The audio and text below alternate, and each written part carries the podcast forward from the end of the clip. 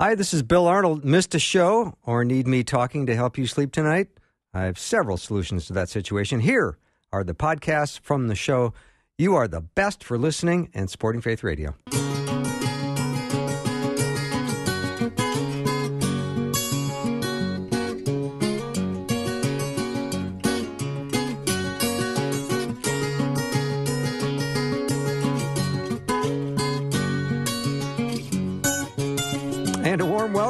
Afternoon show. I'm Bill Arnold. It's going to be a wonderful hour. I've got uh, Ken Samples as my guest, and there's a um, great passage in John chapter 17 that uh, Jesus um, says, Holy Father, protect them by the power of your name, the name you gave me, so that they may be one as we are one. Talking about unity and how important is Christian unity.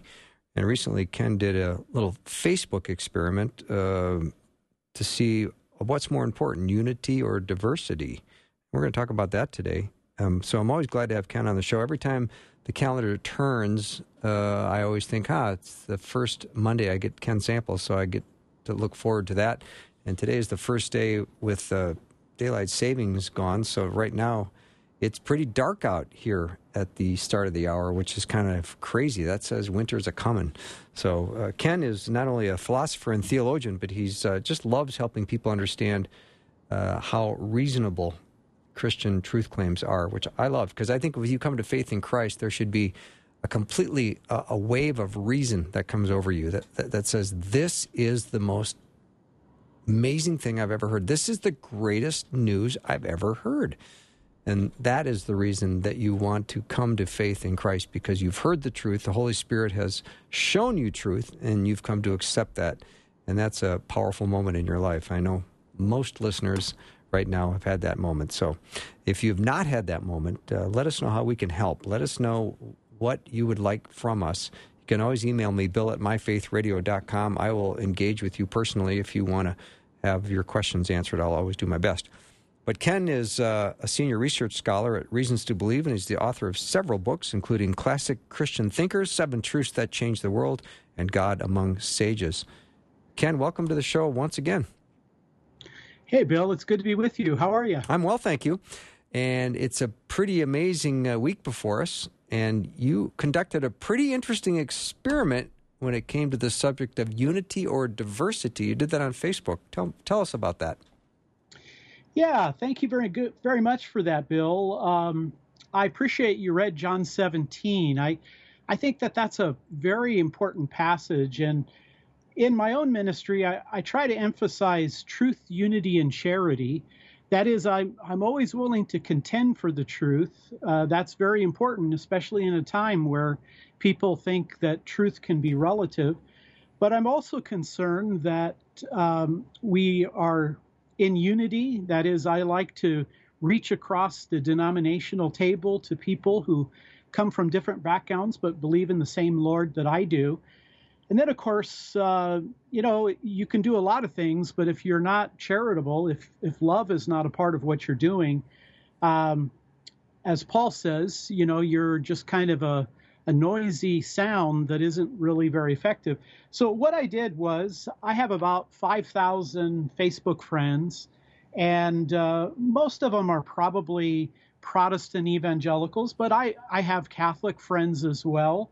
Uh, and I have some Orthodox, Eastern Orthodox friends. And so I decided to put a little post up. Um, I, I, I said this I said, uh, when it comes to unity or the agreement among Christians versus diversity or the disagreement among Christians, uh, I said both of them are true.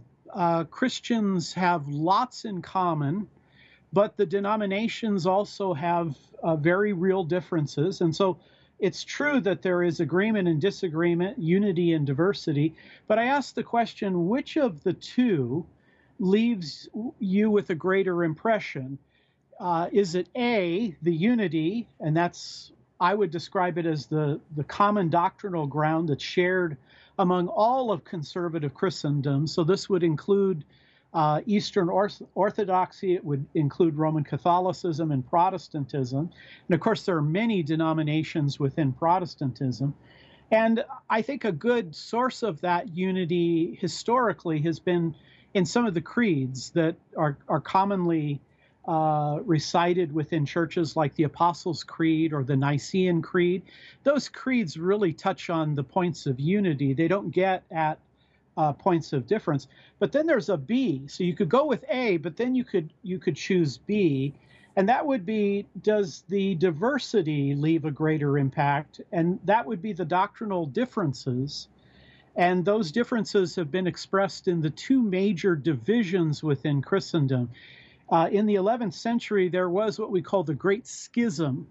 Uh, prior to that, there was just one Christian church, but in 1054, the East and West split and they became the Orthodox and Catholic churches.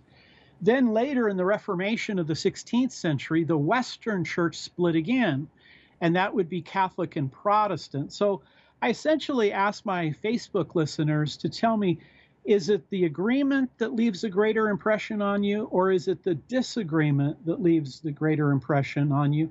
And Bill, the reason I did this was I just completed a new book where one of the questions that I tried to respond to was Is Christendom hopelessly divided? And uh, John 17 is very important to me. I, uh, again, I hope that when I die, somebody will stand up at my funeral and say, you know, Ken Samples believed in truth, unity, and charity. If they do, uh, I'll be very pleased. Well, um, that's a beautiful sentiment. So thank you for sharing that. Um, so I'm real curious. This is a fascinating experiment, and I'm I'm just dying to kind of hear which got the most votes and and how your uh, your listeners on Facebook responded to this um, this question presented to them. Yeah, I, uh, I, I would say that there was an overwhelming um, choice of of the first one, the unity, uh, where Christians uh, share real common ground. Uh, the vast majority of people landed uh, on on A, the first one. There were people, however, who did say B, and there were two, there were also people that were, were a little uncomfortable about picking one or the other. They felt that both kind of left them with impression and I'll tell you, Bill, the, the reason I came up with this kind of thought experiment um, is I'm I am often asked uh, at Biola University, they'll invite me over to speak to. Uh, they they offer a Master of Arts degree in apologetics, but they'll often ask me to come over in the summer and give a talk, in which I talk about apologetics, but I talk about apologetics within the context of broader Christendom, because you know there have been some great Catholic apologists, there have been some great Orthodox apologists, so they they will have me come and kind of give this inner Christendom apologetic presentation. And that's what I tell them. I say, look, I'm not going to tell you what to believe. I'm not going to I'm not going to tell you where to come down when it, and of course I'm speaking to evangelicals at Biola University. I, I don't. I tell them I'm not going to tell you what to believe about Catholicism and Orthodoxy. What I want is you to leave tonight uh, looking very carefully at the things we have in common, as well as reviewing the sharp areas of difference, and you make up your own mind. And I, I think if I've done that, I've done the work of an educator. That's fascinating. Um, so the draw for Unity uh, is probably the easier place to go for most people if they're responding to a survey. Would you get? Would you say that that might be the the the, the knee jerk response? Unity. I, I think it is a. I think it is a a very important response. Mm-hmm. That is, um, I, I, think it's a very important response. I think it's a very significant response. And again, in my kind of thought experiment on Facebook, it was overwhelming unity. But you know, Bill, I wonder what the non Christian would say. And I think I know. Um, I had an atheist say to me one time, he, he heard a talk that I gave, and he came up to me and he said, you know, I liked your talk. Uh, you tried to present Christianity in the most reasonable fashion. He said, I like that. He said, Here's my question for you, Ken. If I were to become a Christian, which Christianity? You seem divided. So I think there are many people that would naturally, and I, I'll, I'll tell you my own bias. Uh, I like to think of it as my own insight. I would move toward the unity Mm-hmm. I think the unity is much more significant than the diversity. There are Christians who would disagree with me, but from an apologetic standpoint, I think a lot of times non Christians perceive the diversity or what is in their mind disunity. Mm, really, really fascinating. All right, Ken, uh, I got some questions that are going to be popping up from time to time, and we're going to stay focused on this very interesting topic of unity and diversity. But because you're a reliable uh, resource that I look forward to talking to every month, as do my listeners, we're going to still get other cr- questions, uh, some related, some unrelated, if that's okay with you. You bet. Yeah. Um, so the one question I, I have from a listener is uh, my question is with the knowledge of the word, how does it transform your heart and actions? Kind of a deep question, but you're a philosopher, so go have at it. Yeah, um, that that's a that's a very interesting question. All right. And it, I'll take a break and we'll come back. We'll pick that up. How's that? That sounds good. Give you a second to think about it. Ken Samples is my guest. We're talking about unity and diversity today. He's got s- some fascinating uh, results from a Facebook uh, survey he did. We'll talk about that. But there's also time for questions. If you have questions about unity or diversity, send a text to 877 933 2484.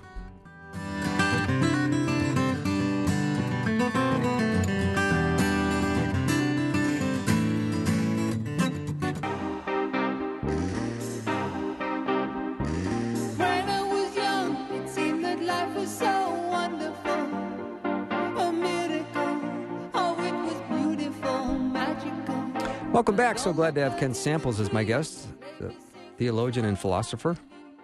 Go to reasons.org to learn more about Ken.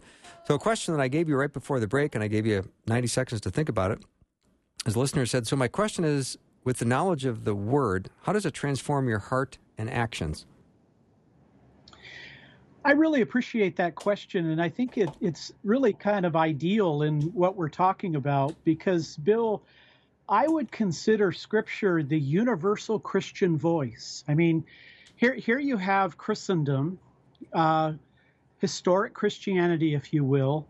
You've got Orthodox, you've got Roman Catholic, you've got Protestant. There are agreements and there are disagreements, but what they all have is a an inspired voice that is heard in Scripture. Now, of course, Orthodox and Catholic are also going to talk about things like uh, tradition and uh, authority, and that's that's part of the debate. But Scripture is is unique. I I think that uh, I think Catholic thinkers like Saint Augustine or Thomas Aquinas, or Eastern Orthodox scholars like Saint Athanasius, uh, and Protestant thinkers like Luther and Calvin and and others. I think all of them would recognize that the Bible is the Word of God. It is inspired. It is inerrant it is written by the Holy Spirit.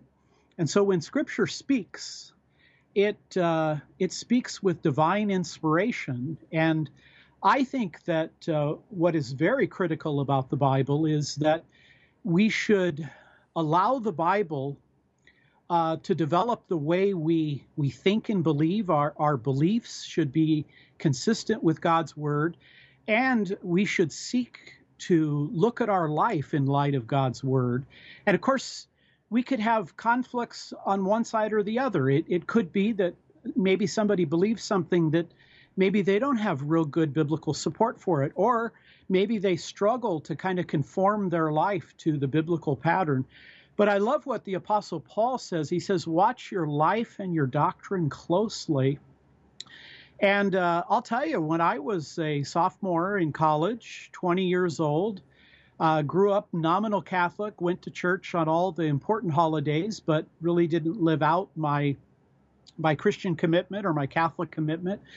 it was scripture that reached in and grabbed my heart and my mind. And uh, I would again say that scripture is the universal Christian voice.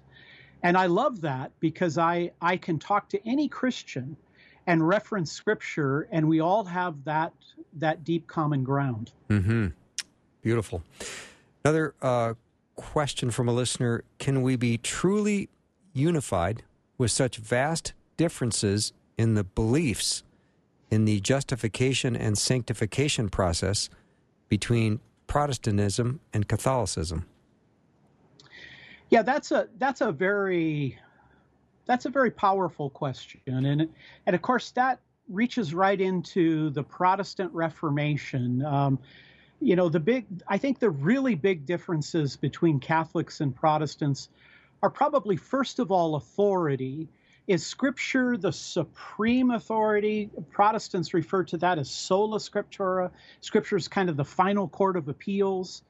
Roman Catholics kind of have a, a, a, a tripartite. They have Scripture, they have ap- apostolic tradition, and then they have the magisterium, which is made up of the popes and the bishops, and they interpret that revelation.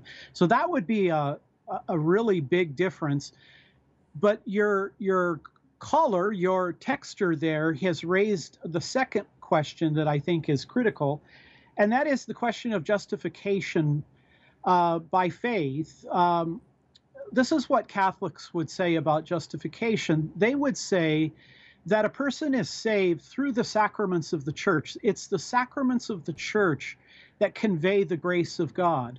And so when you're when you're baptized, uh, when you when you take the Eucharist, when you go to confession, they have they have seven sacraments. Well, the sacraments are God's way of giving grace. So salvation is provided by sacramental grace. It is through faith. That faith must be in Christ, but it also must have a component where you cooperate in works of loving obedience. Now, here's the Protestant view the Protestant view is that you're saved or justified by grace alone, through faith alone, in Christ alone, to the glory of God alone. So, the difference, it seems to me, between Catholics and Protestants is the very Im- important differences in the exact relationship between grace, faith, and works. Protestants would emphasize that we're justified by grace through faith alone, apart from works. Catholics would say we are justified by grace through faith, but completed in works. And of course, uh, what's important there to say, however, is that Protestants are not comfortable with the idea that you're justified by faith alone. They also think that that works are the fruit of your justification, not the root of your justification. So these are very important differences, but some would suggest that they're not so far apart that there cannot be real dialogue and discussion about the depth of unity that we have. Mm-hmm. Ken, is it more important to find the commonalities for the sake of sharing the gospel?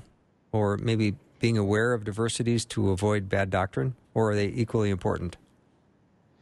Those are really good questions. Um, I, I think that I think it is very common for, particularly for evangelical Protestants, sometimes to think of their faith in very personal terms, and that's good because uh, to have a saving relationship with God, you you have to have a real intimate relationship between you and God. Um, however, when we think of Christianity in a broad context, Christianity is not merely individual people having a relationship with God. It is this historic movement that has been around for 2,000 years and is reflected in many churches and denominations. And so when we talk about faith, are we talking about our private faith, our personal faith, or are we talking about historic Christianity? And what I like to do is I talk about both. I talk about my personal faith in the Lord. I talk about my testimony, how I came to know the Lord.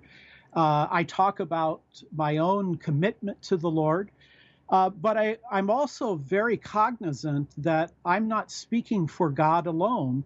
Uh, I'm the church is broad and wide, and I like to make it very clear that while Christians carry most things in common, there are some areas of difference. And I want the non Christian to be educated in that so that they're not confused by, uh, you know, maybe their own their own perceptions. Hmm. Really appreciate that answer. Um, listener asked this, Ken, do you think Jesus in Luke 16, 19 to 33, Lazarus and the rich man, is giving a giving us a warning of hell for the non believer. The rich man had most of his senses. He had memory, he could hear and see Abraham, his tongue was burning, but he could never cross back over because of the chasm. Yeah, you know what's very interesting, Bill, uh, and you're again that question is very relevant. Um, the person in the New Testament that talks the most about hell is Jesus himself. That that's kind of striking. That that love incarnate, um, God in in human flesh. Uh, and when I first read the Gospels, I was struck by two things: that Jesus' ministry is always driven by two things, truth and love.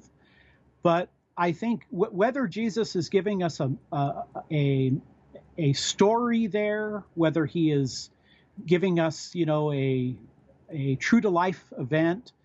I think it is very startling and gripping that Jesus talks about the reality of hell, that a person uh, without a savior who stands before God will be judged. I don't know what the exact punishment will be. I don't know if it, it will be fire.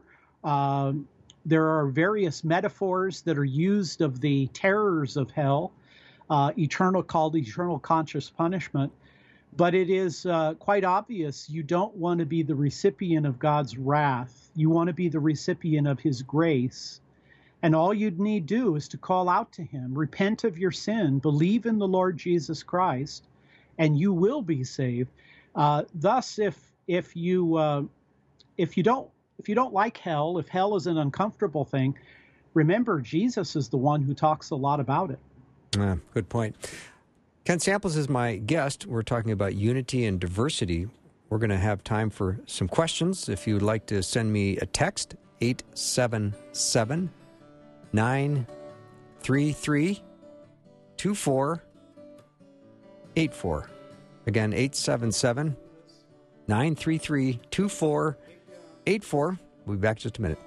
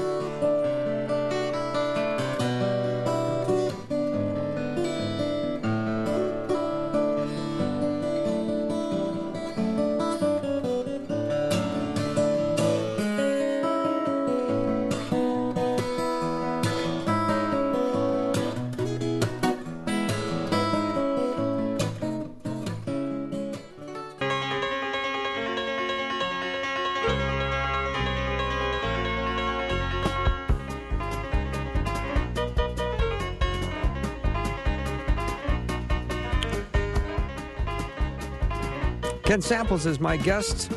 He is a philosopher and theologian, and he loves helping people understand uh, the reasonableness and relevance of the truth claims of Christianity. He is a senior research fellow at Reasons to Believe. You can go to reasons.org to learn more about Ken and his colleagues. They're very smart people. He's author of several books, including Classic Christian Thinkers, Seven Truths That Changed the World, and God Among Sages. We're talking today about unity or diversity. This was a Facebook little experiment he did, finding out where people are at.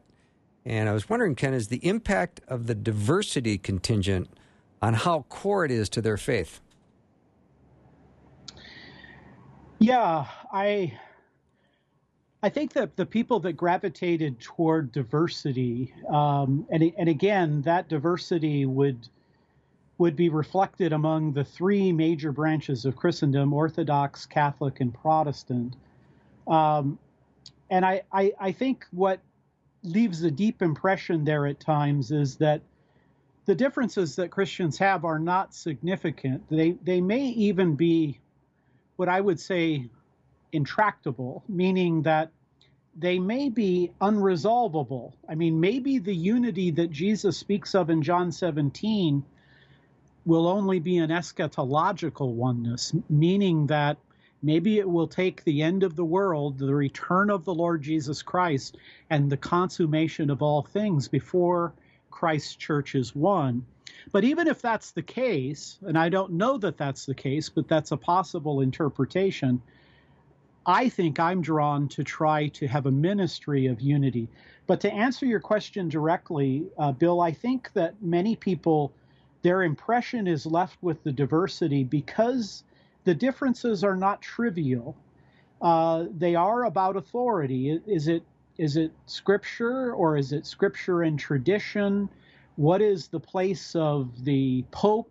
Um, and then it is the question of salvation itself. And uh, there is a lot of agreement. Uh, Protestants would say that you're saved by sola gratia, that's Latin for grace alone. And uh, Catholics and Orthodox would agree by saying that, that salvation, they believe in the primacy of grace. They don't believe that good works save them. But there, there are these debates. And so that's of course what I want my students to come away from. I want them to, you know, I read the Apostles' Creed, I read, re, I read the Nicene Creed, I talk about, I enumerate the doctrines that all of Christendom agrees with because I want them to feel the force of that, and then I introduce them to the to the differences. And I I think that some go gravitate toward the diversity because these are not these are not um, small things. Mm-hmm. Though, though uh, the unity may, in my opinion, be much greater. Yeah. So let's talk about uh, historically. What are the immovables in Christianity? Yes. Well, uh, in the Great Schism in the 11th century, the division within Christendom that ended up with the Eastern Church and Western Church, the Orthodox Church and the Catholic Church. Uh, there was the debate about the authority of the Pope. And in the Orthodox tradition, they have uh, what they call patriarchs. They would be the bishops who would oversee a broad area of Christendom. So there was a debate. Uh, the Orthodox were willing to say that the Pope is the first among equals, but they are equal. And the Catholic Church insisted no, that Peter is the vicar of Christ. He is he is the uh, authority over all of Christendom. That was a major division. Uh, there were other divisions. There was, I think, a minor division over the Trinity uh, relating to the procession of the Holy Spirit. But, you know, th- that's important to affirm. All Christians believe in the Trinity. All conservative, theologically Christendom. Uh, they believe in the humanity and divinity of Christ. They believe that Jesus was born of a virgin. They believe in in creation. So the unity is very strong. Now, again, if we shift back to the Western Church, Catholics and Protestants, their difference is again about authority. Is Scripture the final court of appeals? Or is Scripture to be interpreted in light of tradition by the Church's magisterium, the Pope and his bishops. There's the debate about justification. Are we justified by grace alone, through faith alone, in Christ alone? Or are we justified and sanctified by grace through faith in Christ, but completed by works of loving obedience? And then, of course, there's another issue that is uh, pretty strong between Catholics and Protestants. It would be whether Mary and the saints uh, in the Orthodox and Catholic traditions, they uh, they honor Mary and the saints. Um, are they to be given respect, or are they to be given actual honor and veneration? that would be another area of of uh, debate. Hmm. So um, I I think it was uh, Saturday was uh, Reformation Day. Um, right. So here's a Martin Luther quote for you. So when the devil throws your sins in your face and declares that you deserve death and hell, tell him this I admit that I deserve death and hell. What of it? For I know one who suffered and made satisfaction on my behalf. His name is Jesus Christ, Son of God, and where he is, there I shall be also.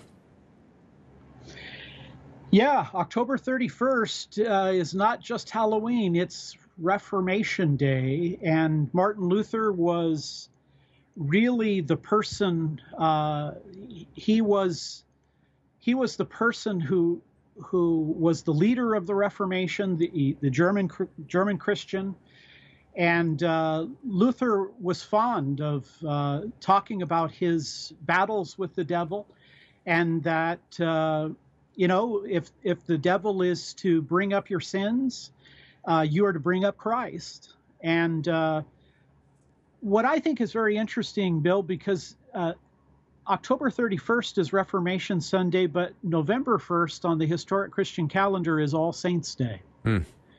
And um, I think it's important for, and I and I communicate this a lot to my evangelical friends, that there are really great Christian thinkers in all of these traditions. I mean, in Orthodoxy, wow, I can't tell you of a more important Christian than Athanasius, who uh, who who fought tooth and nail for the Trinity and the deity of Christ.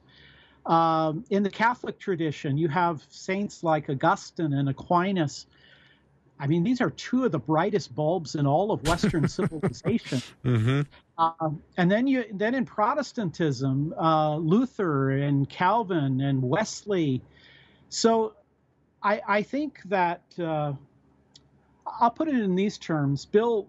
Knowing about these people and how tenacious they were and devoted they were has really enhanced my faith. Knowing who they were, um, we we just have uh, an enormous. Uh, we have great allies in the history of our faith. Mm-hmm. Such a fascinating study you did, uh, experiment on Facebook, asking if unity or diversity in Christendom leaves the bigger impression on them. I'm wondering, Ken, if the default that we have when we interact with people is to look for unity or look for diversity. What does human really nature glad, say? I, I'm glad you asked that question because I'm not sure. Uh, you know, you have these personality tests that you take. I I forgot the the name of the one, but you end up, you know, INJI or something like that. It, uh-huh. it tells whether you're an introvert or an extrovert, and all of we we took all these tests that reasons to believe. As uh, I think the the goal was the more we know about each other, the more we can cooperate and work with each other. But I know what, what I what came out in one of my tests, and I think it corresponds to my personality uh, I'm a person who gravitates toward unity. Uh, my, the first question of in my mouth when I talk with another Christian is, "What do we have in common?" And Bill, when I do that, I mean, I'm asked. I have debated Roman Catholics and Eastern Orthodox, and I've debated people in other denominations. But I insist. I say, you know, I'll only participate if we can, if we can begin with our common ground and once that's established, only then move to the diversity. Mm-hmm. Now, again, that, that may be the way I'm wired because uh, the test I took indicated that I'm a you know I, i'm a person who's looking for unity i think however there are other types of people um, and some of them have been christian leaders who have emphasized the diversity but I, I think that I have done my job if I can communicate, particularly to my students. But you know, you you have listeners. I want to communicate to them. I want you to look at very carefully the common ground we have, and also look uh, intently at the differences. And only then do I think you can come to a a reasonable judgment about this issue. because I think it's easy to gravitate toward one or the other. Mm-hmm. I agree. I mean, if you said to someone, um, "It's always n- nice to meet someone who loves Jesus," you know, that's going to be a, probably a good starting point to see where you have unity or diversity. I think so. Um, you know, I I have to tell you, I have met Christians. I, I remember I gave a talk. It was uh, it was to a group of, of Roman Catholics, and uh, it was out here in in, in Santa Monica. Uh, and I walked in, and they introduced me as you know, kind of a Protestant evangelical, and I could could tell people were kind of looking at me, eyeballing me. But I said, you know, uh, I just want to tell you that my favorite Christian thinker outside the New Testament is St. Augustine. And so I gave a quote from the, the, the Confessions, and I could tell they just, they opened up. And, uh, you know, if I were to go into a Lutheran church, I'd quote Luther. If I were in a Wesleyan church, I would quote, quote John Wesley. Um, again, John 17 Jesus, Jesus there says that his prayer is that his people would be one the way the Father and the Son are one. That's no small unity. That's no small prayer on the part. And of course, the thing about Jesus, all of his prayers are answered, unlike mine. Mm-hmm. Uh, not all my prayers are answered, probably a good thing, but all of Jesus's prayers are answered. I want to be part of the answer of Jesus's prayer. I like that. Now, but oh, go ahead, Ken. But it has to be truth, unity, and charity. I'm not going to back off the truth. I have to insist on truth. For example, I don't think that Jehovah's Witnesses are Christian, they deny the Trinity, the deity of Christ, salvation by grace. There are lines in the sand. But Orthodox Catholics and Protestants all have the same God and the same Jesus. Mm-hmm. So I think of you as a speaker going in, and obviously a speaker who's trying to know his audience. But I also think of what Paul says in 1 Corinthians that I I've become all things to all people so that by all possible means I might save some. You know what's really interesting, Bill, is when I talk with when I talk with Christian people in various denominations, um, I, I, begin to see their faith. You know, so, some people are very extroverted. Some people, um, you know, they their faith. They talk about their faith in very bold terms. There are other Christians, however, who are quiet, but they're very devout. And I just find it really, um, I, I, find it fulfilling to talk to Christians and, and to move across lines. You know, we, we, we often have these Calvinist Arminian battles where, uh, you know, some in the Reformed faith, some in the in the Wesleyan faith, and, and we kind of go back and forth. I, I like to I remember going into uh, a a Wesleyan seminary and saying, "Well, you know, I probably don't have all my beliefs in agreement with you, but I'm your friend. I, I'm your friend. I'm your brother. I'm your ally." And I love that. I mean, one of the things I love about studying about World War II is that the Allies came together to battle totalitarianism and to stop the Holocaust you know that that's the way I think of my wife. I the first thought that comes to my wife. Well, there's a lot of thoughts. I mean, she's my mm-hmm. she's my wife. She's my lover. She she's the mother of my kids. But I think if I were to give one word, she's my ally. She's always there for me. I don't ever have to question whether my wife is going to be there. And wow, that changes the relationship. If I can walk into a church and say, we are brothers and sisters in the Lord Jesus Christ. That's powerful. Yeah, that's powerful. I love it. Let me take one more break. Ken Samples is my guest. We have time for a question or two if you'd like. We're talking about unity or diversity. He did a fascinating uh, experiment with his Facebook friends, asking if unity or diversity in Christendom leaves the bigger impression on them.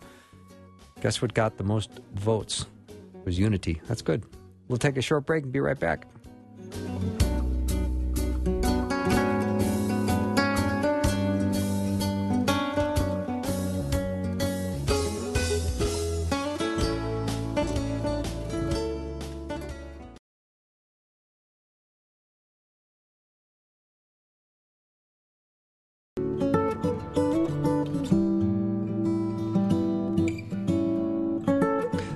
Ken Samples. He's a philosopher and theologian, regular guest on the show. I love having him on. You go to reasons.org to learn more about Ken and his colleagues. Subject today has been on unity or diversity.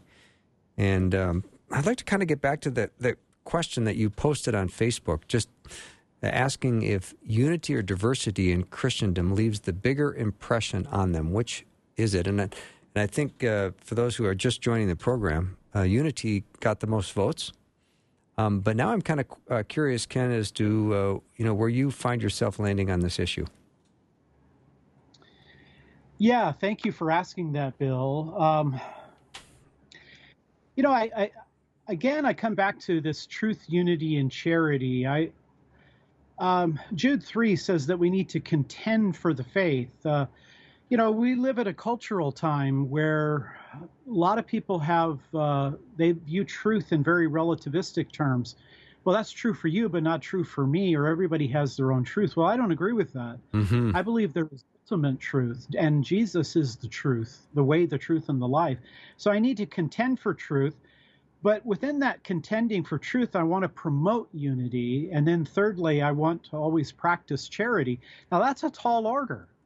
I don't always succeed. Sometimes I end up uh, kind of battling the differences, you know, getting into uh, a contentious type of thing. But I, I want to come away with a recognition that maybe I'm not always good at doing all three of these, but I want to contend for the truth, promote unity, and practice charity. Now, where I come down, um, for me personally, I think the unity that various Christian denominations and branches have, in my mind, weighs more than the differences. But having said that, um, I also don't want to be um, naive. I don't want uh, people to think that I have not looked at very carefully at the differences. Uh, but I have to say, in my own church service, when we recite the creed. We recite the Apostles' Creed, the Nicene Creed. On Trinity Sunday, we, re- we recite the Athanasian Creed. But I love hearing all these voices in unity reciting this creed. And um, for me, the unity of our faith gives me. Uh, it, it, it is something that it gives me joy it gives me joy to know that uh, I am sharing my faith with. Uh, we might have some real differences, but that there is a fundamental agreement about who God is, who Christ is, um, and that and that salvation really is a, a, gift of of God's grace. And you know, I. Uh, be, trying to be a gracious Christian is not always an easy thing, but you know, Bill, I, I have to tell you, uh, I believe grace is the greatest gift in my life. It, it, it's the unmerited favor of God. God loves me, and I don't deserve it, and I could never earn it. It is a pure gift. I therefore conclude that if God has been so gracious to me, I must strive to be gracious to others, and maybe especially with those whom I disagree. Mm. And, and if I don't, if I'm not striving, then I think that there is a cognitive dissonance I have beliefs on one hand, but my acts are in contention with that. And I don't want that. I, I want to be. Uh, I want to be a powerful contender for truth, but I also want people to know that uh, I believe in love and I believe in forgiveness, and I therefore want to try to practice that in my life. That's beautiful. So when we're looking at issues of unity or diversity and we're trying to handle issues regarding things like denominational traditions, how do you engage on those topics? I, I like to I like to say let's begin by building a bridge. Nice. Um, I want to build a bridge, and I, I then I'll talk about Jesus. I'll talk about this this great Savior that we have. I will talk about this man who healed the sick, healed the lame. I will talk about Christ coming into the world to save us. I think when we begin to build a bridge with people and talk about, hey, we believe the Bible is the Word of God, we believe in the Father, the Son, and the Holy Spirit. Uh, we believe that Jesus was born of a virgin, uh, did miracles, uh, rose from the dead, ascended into heaven, will return bodily to the earth. Um, I think if we begin with the common ground, we can then have real dialogue and discussion and even debate of the differences. But but then you remember I'm debating with a friend. I'm debating with a brother or sister rather than I'm debating with an enemy, somebody who I am have, you know, con- contempt for. And you know, I I'll tell you Bill, I've I read through First Corinthians 13, and uh, there were times in my life where I thought, wow, uh, I don't seem to reflect enough of what Paul is talking about there. I need to, I need to endeavor, uh, you know, to be patient, to be kind. I need to, as hard as it may be, I need to work beyond holding a grudge. Um, I I want agape. And um, I think if you begin with the unity, you can then have real discussions. And and again, I don't want to appear Pollyannish. I don't want to appear naive. There are real and possibly intractable differences among Orthodox, Catholic, and Protestant. Mm-hmm. Thank you for that, Ken. We just have a couple of minutes left. Um, talked earlier in the program uh, before you came on about God's sovereignty and His character and His um, His control over the world. So we have a big election tomorrow. Uh, do you have any words of uh, of hope for people that are trusting completely in God's sovereignty and trusting His His handiwork in all of uh, what's going on in the world? I, I do, Bill. I, I, you know, I'm I'm an American. I'm an American citizen. I I take great pride in being an American. My my father fought in the Second World War. My my great uncle fought in the First World War. I have uh, relatives who were both on the Confederate and the Union side uh, in the Civil War. Wow. I I take my citizenship very seriously. I try to do my best research, investigate the the candidates and the issues, and I try to carry out my civic duty. Mm-hmm. But I also believe that God is sovereign and his hand is behind the world and his, his sovereignty is involved in world events. And so uh, my candidate that I'll vote for tomorrow may win or he may lose, mm-hmm. But God's sovereignty will never change. I appreciate that. That's really a nice uh, place to end. Ken, thank you so much. This is a fascinating experiment you did on Facebook, and I appreciate you sharing the results and I've uh, I've learned a lot. So thank you once again. Always a pleasure being with you, Bill. Thank you. Well, my listeners love you, and and and so do I. So thanks, Ken. Have a great uh, great night. Bye bye. Yep. Ken Samples has been my guest. You can head to reasons.org to learn more about Ken, and uh, he has authored several books, and they're great books. Classic Christian thinkers, seven truths that change the world, and God among sages are just three of his many he's uh, written. That wraps up our show. So tomorrow, I understand, is election day. So let's uh, make sure we spend lots of time praying for our country and our leaders and our fellow citizens and our brothers and sisters in Christ that we might be peacemakers in the world and, and do our very best to show the love of Christ everyone we uh, come across. Have a great night, everyone. I'll see you tomorrow.